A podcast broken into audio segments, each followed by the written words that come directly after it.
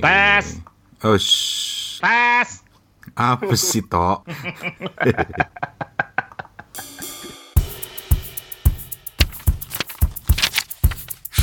kan ada dua kegiatan gede nih ya yang paling nggak yang ada di radar kita yang pertama itu ada Singapore Writers Festival yang kedua itu ada Ubud Writers and Readers Festival ya Iya benar. dan dua-duanya fokusnya itu online Hantu-hantunya ternyata ada betulan.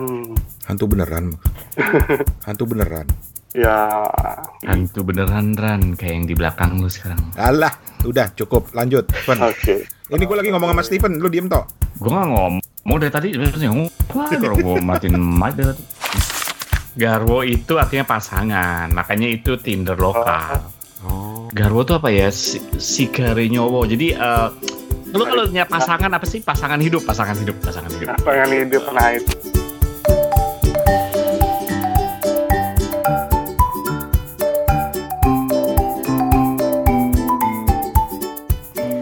Kita ketemu lagi di Kepo Buku untuk edisi hari ini. Hmm. Dan sebelum itu tentu saja ya harus nanya kabar dulu lah. Singapura gimana kabarnya toh? Alhamdulillah baik-baik saja. Udah mulai kerja ya? Oh, dari dari Maret Pak, saya udah mulai kerja Pak. Jadi Ap- tidak ada libur Pak. Iya maksudnya maksudnya udah udah nggak work from home. Ya ada beberapa yang udah boleh masuk kantor, tapi kantor gua tetap kalau ke kantor harus izin gitu. Kita tuh sekarang ada di dunia yang berbeda ya. Hmm, maksudnya? Kenapa? Iya. Kantor gue juga gitu. Kalau mau masuk, lu harus izin dulu. Lu harus eh, Iya. tanda tangan surat apalah gitu yang menyatakan bahwa lu sehat segala macem gitu. Surat wasiat. Nah, belum pernah kan kejadian di dunia karyawan yang mau masuk harus izin gitu. iya gitu. Biasanya kalau karyawannya nggak masuk tuh baru izin. Iya benar. Dunia sudah terbalik. Kalau di Ambon teh kumaha? Damang. Ya Eh kumaha? Apa kabarnya Ambon? kabar sehat, Bang Rane, Mas Toto. Nah, lu lu nggak perlu izin ya kalau mau mau kerja ya? Iya enggak. Kalau kalau kalau kerja gitu eh, traveling itu lama, Van? Enggak. Kebetulan ini di rumah toko kan, jadi tinggal tuh tinggal turun ke toko. Enak bener Oh, ya. jadi ibaratnya lu dari dari dapur dari dapur ke depan doang dia perjalanan Iya enak banget begitu. nggak bikin macet. Iya. Nggak ada macet. Gak ada macet ya, Van ya? iya enggak enggak enggak. Nah, cuman ini ini ini yang gua yang gua dapetin dari teman-teman gua ya yang kerja dari rumah. Mungkin eh, banyak juga teman-teman kita mungkin teman-teman kepo buku yang melakukan juga yang kerja dari rumah. Hmm. Ada beberapa teman gua kerja dari rumah, dia tuh tetap ya gua nggak usah ngomong mandi lah ya mandi setiap orang mungkin mandi gitu tapi Hmm. dia pada saat kerja di rumah dia juga pakai baju eh, yang proper untuk kerja Oh. gitu. Terus gue tanya, lu karena ada ada zoom meeting, ada team meeting yang lu pakai video? Enggak, karena dia pengen menciptakan suasana di mana eh, di rumah, walaupun dia kerja di rumah, dia harus menciptakan suasana menurut dia itu bagus untuk kesehatan mental gitu ya. Yang membedakan antara lu di rumah sebagai orang rumah dan lu di rumah ketika lu kerja. Nah, kebanyakan orang itu kecampur-campur kan sekarang, apalagi sekarang dengan kerja di rumah itu waktu kerjanya bisa jadi lebih panjang. Karena kan orang bisa nge-call seenaknya sendiri. Kalau di kantor kan kita harus ngeris meeting gitu atau mungkin datang ke cubicle lu, suasananya beda. Sedangkan kalau di kerja di rumah orang bisa aja pencet eh, eh, Microsoft Team lu atau Zoom lu, tinggal langsung call atau bahkan WhatsApp lu gitu kan. Hmm. Ah, yang yang itu nggak kejadian di kantor. Nah makanya dia banyak beberapa teman gua gitu ya yang eh, nggak cuma mandi tapi juga pakai baju yang dia bedakan antara baju rumah. Jadi nggak cuma compang-camping pakai kaos. Even dia nggak ada Oh. zoom meeting pakai video. Jadi untuk menciptakan psychological situation atau psychological environment Hmm. kalau dia itu lagi kerja gitu. Jadi nggak campur-campur. Menurut dia penting gitu. Ya itu per- itu itu tips yang bagus tuh. Dan Hmm. gua udah mulai mencoba menerapkannya lah walaupun nggak nggak rutin. Eh, Hmm. Untuk bangun pagi, mandi, menyiapkan mental untuk kerja. Ya walaupun nggak pakai baju rapi gitu ya, tapi gue pakai Mm-mm. pokoknya mandi bersih bersih segala macam. Mm-mm. Baru mulai, mulai buka laptop. Karena kalau enggak, kecenderungannya gue males-malesan sampai jam 10 jam 11 baru mulai kerja. Hmm, benar-benar Gitu. benar. Malah ini jangan bilang-bilang sama bos gue, gue pernah ketiduran di tengah meeting. Kok bisa? Karena gue meetingnya di tempat tidur. Ya. Tapi men- men- menyenangkan dari work from home ini menurut gua adalah ya itulah uh, setidak macet-macetnya lu di Singapura atau setidak macet-macetnya di negara lain gitu dibanding misalnya uh, di Jakarta gitu ya. Tetap aja kan uh, uh, uh, uh, work from home ini uh, me- apa ya me- menghemat waktu uh, commute kan sebenarnya. Ya. Gitu. Hmm. Iya. Sebenarnya lebih enak gitu. Jadi bersyukurlah Steven, lu work from home seterusnya. Karena lu memang tinggal turun ya, Van. Iya. So far ya. Apalagi nanti kalau toko buku kesatria bukunya udah gede, Van. Wah keren banget tuh, Van. Tinggal turun ke bawah, Van. Enggak itu kalau itu di di lain lokasi, jadi harus komit sedikit. Harus commute sedikit, oke. Karena ti- Steven juga mau ngerasain traveling buat pergi kerja. Uh, Iya. Cuman, masa dari dulu cuma ngesot doang dari ruang tamu, doang. dari, dari ruang rumah ke ruang tamu doang.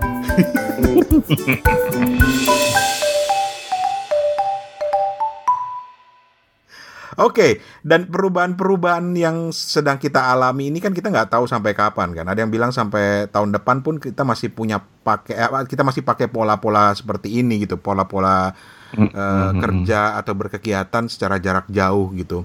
Nah, ini juga kan ada dua kegiatan gede nih ya, yang paling nggak yang ada di radar kita. Yang pertama itu ada Singapore Writers Festival, yang kedua itu ada Ubud Writers and Readers Festival ya. Namanya gitu kan, Fen ya? Iya benar. Dan dua-duanya fokusnya itu online. Iya. Hmm, Digital. Kalau yang di Ubud gimana? Lu kan pernah ke Ubud, Fen? Iya. Jadi karena apa? Pembatasan bepergian eh, tahun ini festivalnya tuh dipindahkan fully digital gitu. Jadi para pelancong, para pegiat festival yang akan hadir, yang akan eh, memenuhi sesi dipindahkan ke streaming begitu. Jadi kita diharapkan untuk berdonasi minimal 150.000 ribu Mhm. untuk yayasan, Mhm. bukan ke mana-mana, dan memperoleh full akses untuk main program Wow. selama penyelenggaraan. Wow. Hmm. Dan Ubud Writers and Readers Festival kali ini tuh tamunya asik-asik juga sih. Ada Agustinus Wibowo, ada Ahmad Fuadi, ada dari luar negeri tuh ada gue nggak tahu nih sih. Oh, ada Andreas Harsono. Siapa Di lagi? tanggal di tanggal 29 tuh hari pertama ada band Blunt itu penulis yang lagi naik ke radar media tuh karena dia bikin buku terbaru tentang Jokowi, Man of Contradictions. Oh. Uh, Hmm. dia dia dia akan uh, akan diwawancarai oleh Febriana Firdaus mengenai buku terbarunya di tanggal 30 Oktober tuh ada Febriana Firdaus untuk liputan investigasi di Indonesia 31 ada Niko Saputra sama Edgar Keret itu salah satu penulis uh, cerita pendek kenamaan dunia mampir ke Ubud setelah sekian tahun Tapi online. Mm, karena pandemi bisa terselenggara Oke. Ada Eka Kurniawan juga. Terus eh ada foto yang gua kenal di sini bangga juga gue nih. Siapa? Hestia Istiviani. Wih. Siapa ya itu? Kayaknya kenal deh. editor kata depan ya Kudu tanya Steven itu.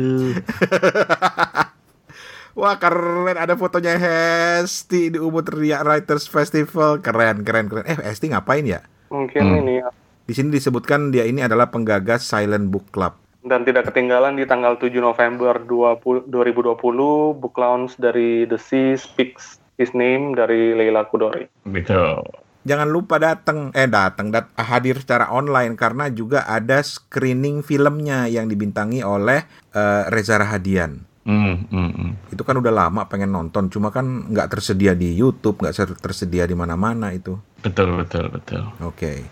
Itu dari Ubud. Sementara dari Singapura, ini orang Singapura nih harusnya, tapi eh, semuanya pindah ke online juga nih, eh, Tok. Iya, benar-benar. Singapore Writers Festival. Singapore Writers Festival. Mbak Lela juga katanya ada di situ. Eh, bukan Iya. katanya, dia akan hadir juga jadi pembicara bareng sama anaknya, Rain Hudori. Rain Hudori, ya. Wah, Itu yang tanggal 31 tuh kalau Mbak Lela tuh nanti jam 7 sampai jam 8. asik. Itu harus Oh. datang itu. Itu harus datang. Wajib itu. Hmm. Memberikan dukungan kepada penulis Indonesia.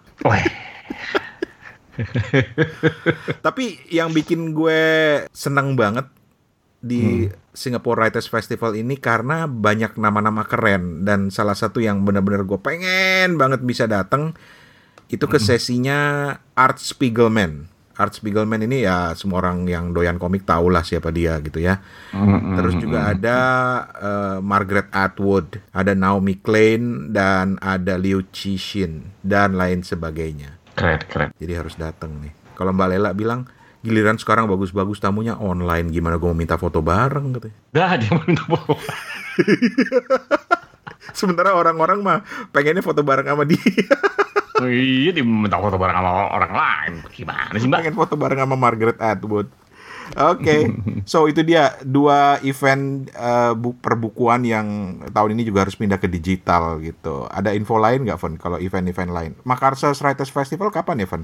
Eh, dipindahkan di tahun depan karena di bulan Mei masih COVID. Ada Bandung Reader Festival di Instagram ini. Mhm. Bandung Reader Festival. eh, jadi eh, ininya mereka tasawuf bacaan Indonesia gitu ya. Pembaca se-Indonesia ceritakan buku yang kamu baca. Ta'aruf buku. Ta'aruf, tasawuf. Ah, Taruh. sorry sorry. Tanggal Dari taruh jadi tasawuf beda jauh banget tuh. Iya.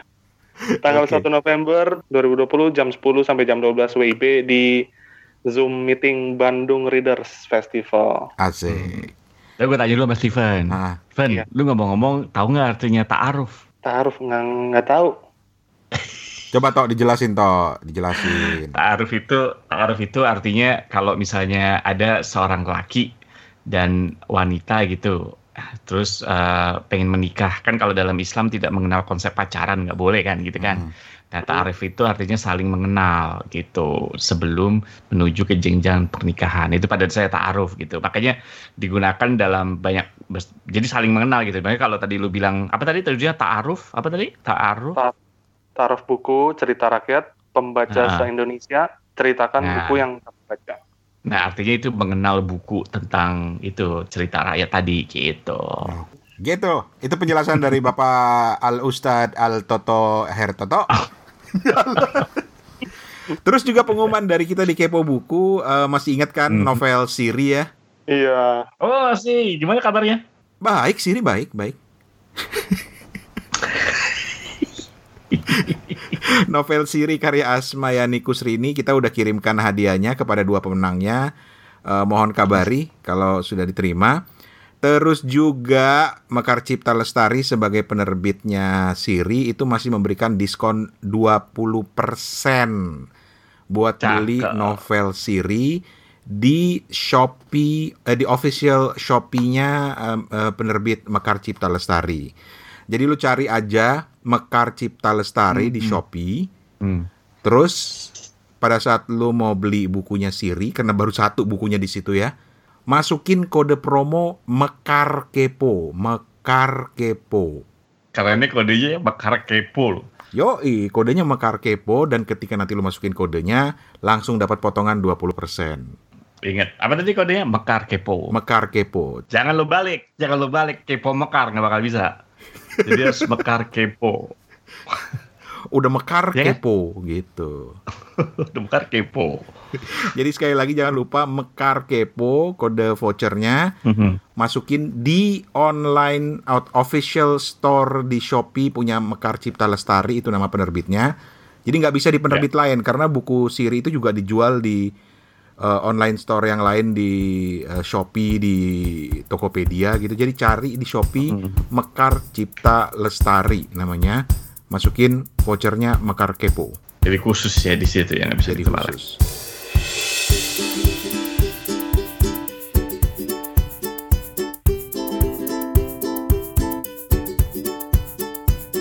Oke, sekarang kita akan membahas buku bawaan masing-masing. Biasanya kan udah beberapa minggu ini kan kita membaca buku yang sama terus kita bahas. Tapi udah lama nih kita nggak pamer buku masing-masing. Jadi siapa yang mau pamer buku duluan? Sesuai dengan eh, selera masing-masing gitu ya. sesuai dengan selera masing-masing. Iya. Kalau yang sebelum-sebelumnya kan kita menantang masing-masing udah nentuin bukunya, baca, terus dari sudut pandang masing-masing kita bahas. bahas. Bukunya sama. Iya. Sekarang dari buku masing-masing. Ya, Om Pimpa, siapa yang baca duluan?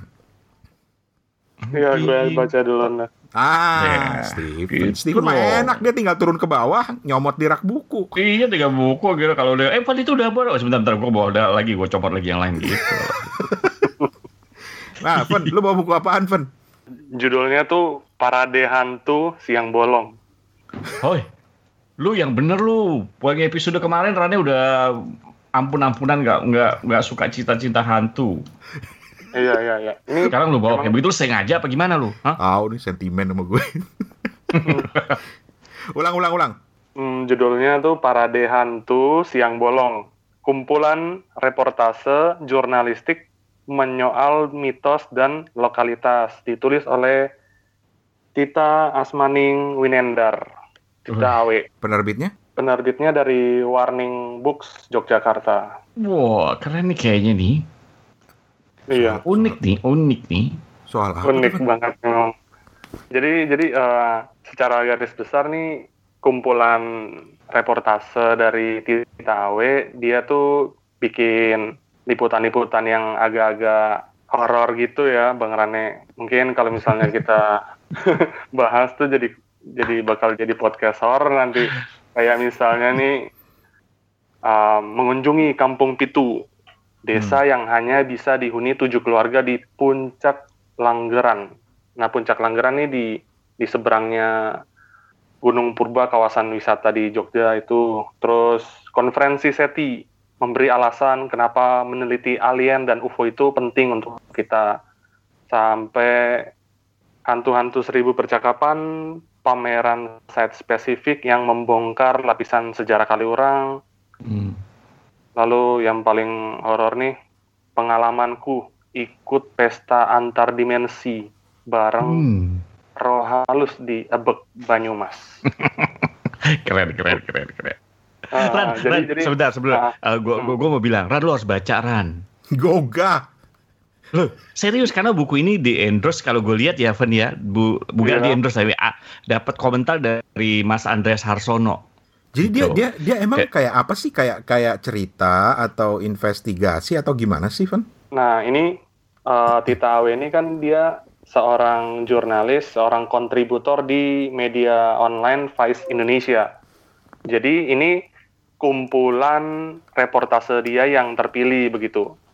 Jadi yang bagus-bagus, yang seru-seru nih dikumpulin, diterbitkan laporan versi original, nggak di apa, eh, nggak diedit gitu dari editor media. Jadi Hmm. tulisan panjang yang yang benar-benar asli, yang benar-benar apa ya, yang nggak terbatas sama durasi media online kan biasanya kan kita media online meskipun device sendiri kan mungkin ada keterbatasan dari termsnya gitu, jadi mungkin ada yang diedit atau ada yang Hmm, diperpendek hmm, sehingga hmm. durasi kita ngebacanya kan lebih pendek. Nah ini lebih apa ya, lebih semuanya di, dijabarin di sini gitu. Tapi itu semua isinya berarti berkaitan dengan hal-hal yang horor atau supernatural gitu. Eh, Kayaknya enggak pada- juga ya kalau gue baca ya, kayaknya sebagian- menarik loh. Hmm. Besarnya, ya, ya sebagian besarnya memang eh, menyentuh yang magis-magis mistis gitu, tapi tidak semua karena ada juga unsur-unsur lokalitas seperti misalnya info cegatan, eh, golek garwo, kayak semacam Hmm. Tinder offline di Jogja gitu. Tinder offline. Iya. Tinder dunia nyata di Yogyakarta. Apaan tuh? Apaan tuh? Ya, jadi ceritanya nih si si wartawannya nih dia nyambangin acara gitu namanya Golek Garwo. Bahasa Indonesia apa sih Golek Garwo itu? Garwo itu kan Garwo itu artinya pasangan, makanya itu Tinder lokal. Oh. Garwo itu kan eh, apa ya? Garwo itu apa ya? Si, sigare nyowo. Jadi eh, apa sih? Nyawa di si, eh, lu kalau punya pasangan apa sih? Pasangan hidup, pasangan hidup, pasangan hidup. Pasangan hidup nah itu. Pasangan hidup ah gitu. Hmm. Gitu. Keren, keren, keren. Terus, Makanya lu harus baca. ya tapi yang horor-horor gue nggak mau baca. Ya eh, bolehlah dicoba karena reportasenya tulisannya tuh seru-seru eh, temanya dan deskriptif dan benar-benar apa ya benar-benar kita tuh serasa lagi ini lagi terjun di lapangan juga ngikutin Hmm. perjalanan si jurnalis. Contoh-contoh satu artikel yang paling menarik minat lo. Ah iya iya iya. iya. Ya paling serem aja, Van. Jadi yang paling menarik. Ya lu diingetin lagi. Jadi apa? eh, Lu dapet aja lagi buku gini nih. iya soalnya di di penerbit yang sama tuh kemarin kan dia nerbitin ini memoirnya Gari Nugroho gitu. Hmm, oke. Ya, contoh satu, contoh satu. Iya iya iya. Di kumpulan reportase yang judulnya Hantu-hantu Seribu Percakapan ya, pameran site spesifik yang membongkar lapisan sejarah Kaliurang. Um, ininya tuh proyek seni ini mengajak kita piknik jalan kaki sambil membongkar sejarah dan cerita warga Kaliurang dalam konstelasi sosiopolitik Indonesia lampau. Eh, tapi selain berupa sejarah yang senyap, hantu-hantunya ternyata ada betulan. hantu beneran. hantu beneran. Ya, Hantu beneran, Ran. Kayak yang di belakang lu sekarang. Alah, udah cukup. Lanjut, oke. Ini gue lagi ngomong sama Steven, lu diem toh. Gue nggak ngomong dari tadi. Sebenarnya ngomong. Orang gue matiin mic dari tadi. Oke, aku coba uh, satu dua paragraf lah ya. Asik, asik, asik. Ah, sedikit menanjak. Peserta tur disuguhi tiga deret bendera warna-warni yang dijejerkan di tali bak jemuran. Warna-warnanya yang cerah terlihat kontras dengan puing gedung di belakangnya yang muram. Karya Rukun Tresno dari Marianto ini menyoroti kekerasan Ormas yang marak usai lengsernya Soeharto, sekaligus ingin menunjukkan sifat komunal dan toleran warga Kaliurang sendiri. Wisma Astorongo di belakangnya rusak dibakar oleh ormas radikal yang marak pasca Orde Baru. Bendera-bendera Hmm. itu berisi logo dari komunitas yang disetor warga ke Marianto selama residensi. Beberapa bahkan sangat unik, seperti Sembada Boga, komunitas pecinta dessert, Rusun Penjaga Rumah Kaliurang, ada Irit, Iyo Rukun, Iyo Tentrem, bahkan komunitas pecinta lampu sorot kendaraan, yaitu Pocilam, Pocilam. Pokoknya celingak celinguk ndeloke lampu. Komunitas yang terakhir ini berisi segerombol anak muda yang hobi nongkrong di pinggir jalan dan memburu momen ketika badan mereka tersorot lampu kendaraan yang sedang lewat. Uh, coba lanjut. Karya yang juga mencolok adalah buku resep kali orang oleh Rara Sekar yang ditempatkan di warung pojok. Selama dua bulan, Rara Sekar ngobrol dengan pemilik-pemilik warung makan di sekitar Kaliurang, mengumpulkan cerita soal kuliner dalam sebuah buku resep makanan. Karena sifatnya yang sangat dekat dengan keseharian, punya potensi sebagai medium untuk mengurai konteks sosio-historis dari sejarah yang terjadi di sebuah kawasan. Hmm. Dari makanan, aku belajar banyak soal Indonesia dari perspektif Kaliurang, tuturnya saat tur hari itu. Sambil mencicipi sepiring bistik London yang menunya diwarisi dari kakek pemilik resto, seorang koki Belanda, saya membuka-buka karya tersebut. Dari hasil obrolan dengan warga, Rara menuliskan kembali resep-resep yang telah punah, juga cerita Hmm. soal kuliner. Misalnya seperti fakta bahwa pada tahun 60-an, kondisi politik yang memanas membuat warga Kaliurang kesusahan pangan hingga harus berburu monyet, burung emprit, kucing, dan ular untuk dimakan. Hmm. Kurang lebih begitu ini isi dari eh, reportase yang yang apa ya, yang kaya, yang eh, penuh dengan empati juga karena selain dia eh, menggambarkan realitas magis yang melekat di Indonesia gitu ya Bang Rane, Mas Toto Hmm. di Hmm, hmm. Masyarakat kita, tapi juga dia eh, tidak hanya kayak ini loh ini eh, kondisi yang ada, tapi nggak membuat apa ya, nggak membuat kita di seorang antropolog nih yang lagi pakai kaca pembesar mau melihat apa sih yang ada di situ, tapi ya sebagai pembaca kita eh, ikut aja gitu, ikut untuk melihat apa yang terjadi di sana gitu. Nggak ada tendensi Hmm. untuk untuk apa ya untuk berbesar hati untuk mencari solusi misalnya karena uh, ada apa gitu yang terjadi di Hmm, saat lokal gitu enggak ini hmm. uh, uh, jurnalisme yang apa ya yang pengen membagikan cerita-cerita yang ada di sekitar kita yang mungkin nggak tergarap di media-media besar gitu feature di media Hmm. besar Wow, berarti ini kumpulan feature-feature ya. Tapi tadi siapa penulisnya namanya?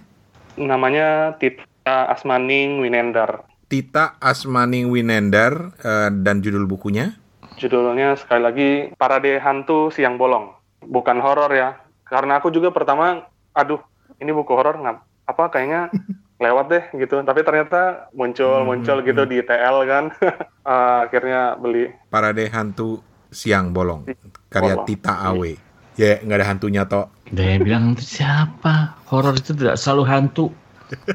Eh tapi gue selalu salut loh sama orang Jogja itu yang yang yang kreatif kreatif, yang yang apa ya istilahnya kalau orang Jogja itu lu sebagai orang yang pernah tinggal di Jogja tentu tahu banget lah kehidupan Hmm. di sana ya yang sangat kreatif itu. tapi waktu itu nggak terlalu bersinggungan sih bang masih belum Lu belajar mulu kali lu ya. iya Ah. Cari cari jodoh dia, cari cewek dia pasti deh. oh pacaran tuh pasti mau. Berarti lu belum pernah ke Kaliurang atau ke mana gitu ya? ke Kaliurang pernah ada kayak semacam retreat ada juga acara dari kampus pernah Oke. Hmm. Oke, itu bukunya Steven yang dipamerkan kali ini. Keren keren keren keren. Steven tuh selalu belakangan hari ini lagi rajin dia eh, main di Instagram menuliskan artikel-artikel tentang buku, ngutip dari sana sini dan itu seru banget. Jadi kalau mau lihat rekomendasi buku Steven yang selalu unik-unik, mainlah ke Instagram @kesatriabuku. Sedap. Buku.com. Oke, Eh nggak pakai .com ya? Eh, Nggak. satu. main .com aja lu. Oke, Kan kita bapak pakai .com. iya sih. Itu kepobuku.com. Oh iya, pakai buku.com ya. ya, ya, Oke. Oke, dan juga kepada penerbit-penerbit lain yang mau kerjasama boleh. Kita mah orangnya asik-asik aja. Kita maunya asik-asik aja, cing. Yo cuy. Terus juga eh, ada beberapa teman-teman yang kontak Kepo Buku dan bilang, Bang, gue nulis buku, boleh nggak gue promoin di Kepo Buku? Ya boleh. Masa nggak boleh deh? Kalau jadi Madura. Kenapa jadi Madura deh? Tapi kalau mau detailnya gimana, ini ada beberapa teman yang udah kontak gitu, eh, boleh banget eh, kontak kita aja langsung kok. Gitu. Hmm. Atau kontak langsung ke, eh, ke Satria Buku. Sekalian bisa dijual di Satria Buku soalnya kan nanti.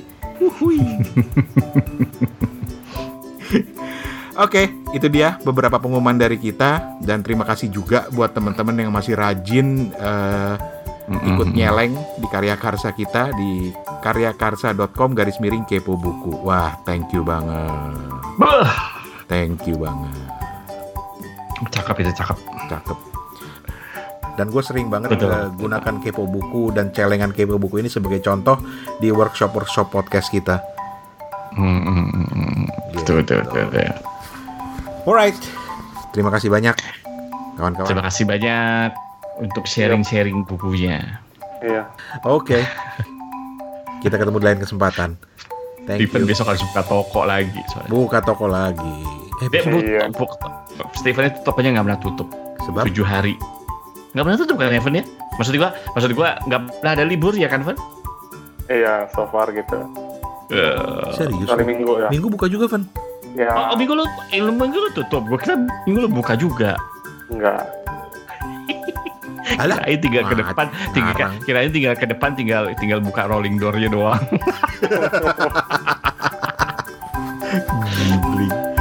Oke lah,